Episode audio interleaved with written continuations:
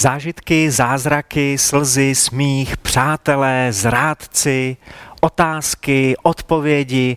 Možná, kdybych to říkal víc takovým hypnotickým hlasem, jako zní v hollywoodských eh, trailerech, tak eh, byste si mohli myslet, že uvádíme nějakou populární sérii HBO nebo Netflixu. Ale nás během dubna v Mozaice čeká ještě něco mnohem lepšího. Společně otevřeme minisérii Stories. Já děkuji Dance za uvedení sérii o Ježíši. Protože za každým setkáním s Ježíšem je nějaký originální jedinečný příběh. A my v průběhu dubna se budeme na Ježíše dívat hodně zblízka, abychom, abyste zjistili, kdo Ježíš je, co Ježíš dělá a proč na tom pořád záleží. Začneme příběhem, začneme story z Janova Evangelia. Jsme v Novém zákoně, Janovo Evangelium, pátá kapitola. Potom byl židovský svátek a Ježíš vystoupil do Jeruzaléma. Ježíš jde slavit. Ježíš se chystá na velký hebrejský festival. Má jasný cíl, ale najednou udělá objížďku. Schválně si zajde. Vynaloží navíc úsilí, vynaloží navíc čas. Něco, co by pro někoho bylo ztrátou času, on udělá rád kvůli jednomu konkrétnímu člověku. V Jeruzalémě, pokračuje Jan ve svém vyprávění, je u ovčí brány rybník, hebrejsky zvaný Bethesda, který má pět slou pořadí. V nich lehávalo množství nemocných, slepých, chromých a ochrnutých, kteří čekali na pohyb vody, neboť pánův anděl občas sestupoval do rybníka a vířil vodu. Kdo po zvíření vody první vstoupil do rybníka, býval uzdraven, ať trpěl jakoukoliv nemocí. Byl tam jeden člověk, nemocný již 38 let. Ten muž se nemůže hnout z místa bezmála 40 let. Je zaseklý. Takový ten pocit, to se nikdy nezmění. Není šance, aby to bylo lepší. Když ho Ježíš spatřil, jak tam leží a poznal, že už je dlouhou dobu nemocen. Ve třetím verši, když jsme si četli o těch různých nemocných, vlastně Bůh skrze Bibli popisuje co všechno vidí, koho všeho tam vidí. A v šestém verši vyložem, vyloženě čteme Ježíš spatřil, Ježíš viděl. Důraz na to, že Ježíš tě vidí, že Ježíš si tě všímá, že Ježíš tě nepřehlíží. Vidí, jak na tom jsi. Vidí, co potřebuješ a není netečný, protože jde jde k tomu muži, ale stejně tak přichází za tebou. Když ho Ježíš spatřil, jak tam leží a poznal, že už je dlouhou dobu nemocen, řekl mu, chceš být uzdraven? Jo, konečně! Ku podivu, to ten chlápek vůbec neřekne. Ani se na Ježíše nepodívá. Rozhlídne se po lidech kolem, zahledí se směrem k rybníku Bethesda a umím si představit, že pohledem spočine i na to svoje místečko, na ty 3-4 metry čtvereční, který mu 38 let doslova kryjou záda. Nic na světě nemá, jenom tohle. Tohle je jeho místo. Tohle důvěrně zná. Ale kam půjde, když bude uzdravený? Co bude dělat? Co bude muset dělat? Zvládne to? Z té scény, z té jeho odpovědi úplně dýchá, jakoby odkapává sebelítost. Lidi, nikdo mi nepomůže. Jsem na to sám. Ostatní jsou na tom mnohem líp než já. To oni blokují moje uzdravení. Oni stojí v cestě mýho požehnání. Oni jsou překážka pro průlom v mém životě. To říká ten muž a tvoje verze může být nebýt mojí ženy je mi dávno dobře. To můj muž mi překáží na cestě za Bohem. Moji přátelé nefungují. Moje církev nefunguje. U tohohle sebelítost nekončí. Ten muž říká, Bůh nefunguje. Boží moc je daleko, ten, ten boží zázračný rybník je tamhle někde a já se tam nikdy nedostanu. Jo, rybník je tam, ale Ježíš je tady.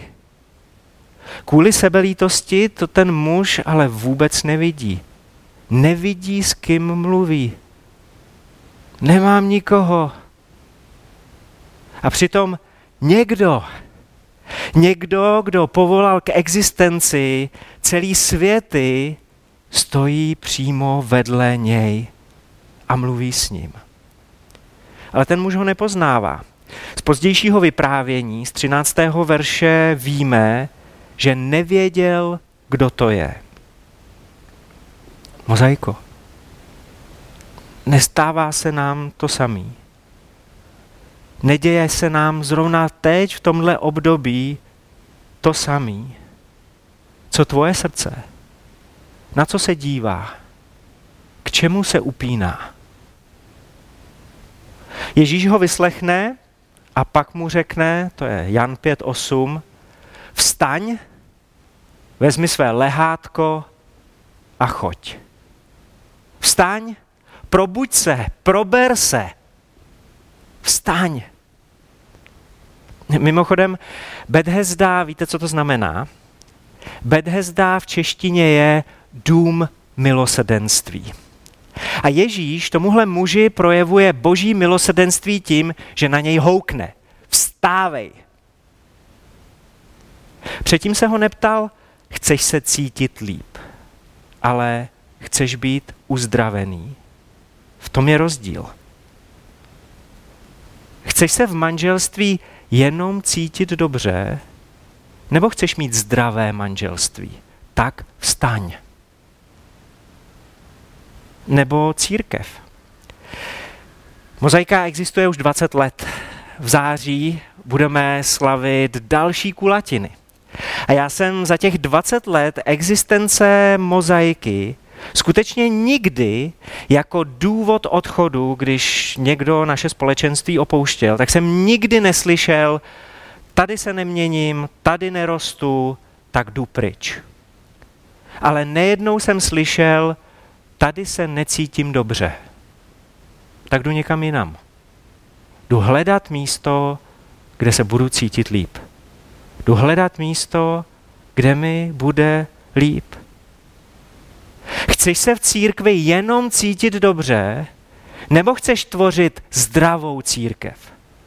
Tak vstaň nám se ale mnohem víc líbí představa, že Bůh změní naše okolnosti, že Bůh promění naše příbuzný, že Bůh změní naše přátelé, než to, že změní nás. Nezdá se vám, že často hledáme zázrak na špatném místě. Díváme se do dálky, koukáme se tam k tomu stojatýmu rybníčku, až Bůh zasáhne, až se zvíří vody Zatímco zdroj živých vod stojí přímo vedle nás. Ježíš. Když koloská církev uvěřila falešnému učení, a poštol Pavel jim nedává sto a jednu radu. Napomíná je, že se přestali dívat na Ježíše, že se přestali Ježíše držet. A tak Pavel začne koloským psát, jak nádherný, úžasný, ohromující Ježíš je. Hned v první kapitole, v Koloským 1, od 15. verše dál.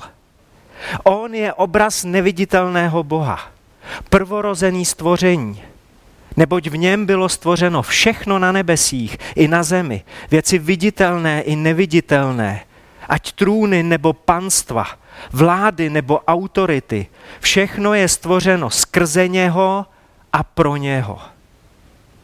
On je především a všechno v něm spočívá. A on je hlavou těla, církve. On je počátek, prvorozený z mrtvých, aby on sám zaujal ve všem první místo. Neboť se Otci zalíbilo, aby v něm přebývala veškerá plnost a aby skrze něho smířil všechno se sebou a způsobil pokoj skrze krev jeho kříže. Aby skrze něho smířil vše, jak na zemi, tak v nebesích. I vás, kteří jste kdysi byli odcizeni a myslí nepřátelští ve svých zlých skutcích. Nyní smířil ve svém lidském těle skrze svou smrt, aby vás před sebou postavil svaté, bez poskvrny a bez úhony. A potom Pavel třetí kapitolu dopisu Koloským načne slovy Jestliže jste tedy s Kristem vstali, usilujte o to, co je nahoře, kde Kristus sedí na boží pravici. Myslete na to, co je nahoře, ne na to, co je na zemi. Neboť jste zemřeli a váš život je ukryt s Kristem v Bohu. A když se ukáže Kristus, váš život, tehdy i vy se s ním ukážete ve slávě. Kristus, váš život. Nádherný, úžasný, ohromující Ježíš. To, co Pavel píše, i Ježíšův hlas u Bethesdy mi připomíná jednu scénu z Pána prstenů. Já vím, nemusí to být vůbec váš šálek čaje, ale buďte se mnou trpěliví, protože Pán prstenů, tahle sága, je plná naprosto zásadních symbolů a obrazů. V jedné scéně jeden z hlavních hrdinů, Hobbit Bilbo, je zamilovaný do prstenu, který mu škodí. Říká mu můj miláček. Miláček, který mu krade duši.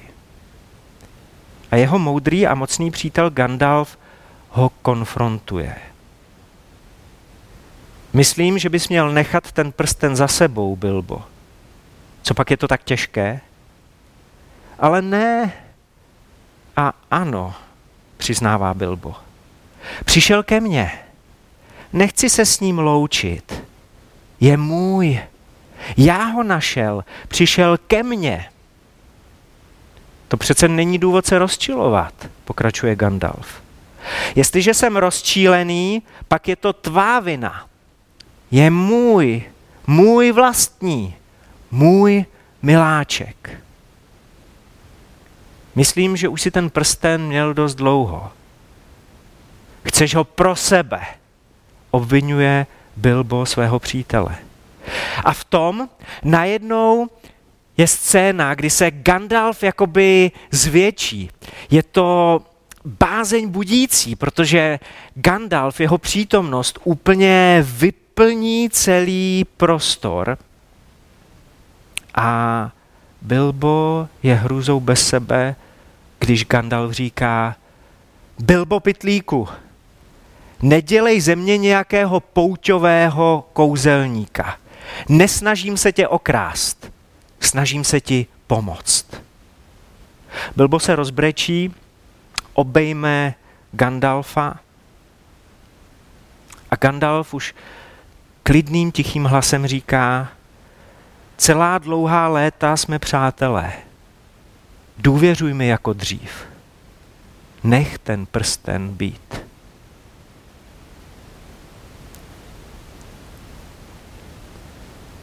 Tuším, že to bylo v pátek, tak jsem se byl projít s jedním svým přítelem a říkal jsem mu, o čem v poslední dobou hodně přemýšlím. Jestli 100% našich problémů by se nevyřešilo tím, že budeme radikálně milovat Ježíše. Toho úžasného, nádherného, ohromujícího Ježíše. Mimo jiný proto, že s, radikálním lás, s radikální láskou jde ruku v ruce radikální poslušnost.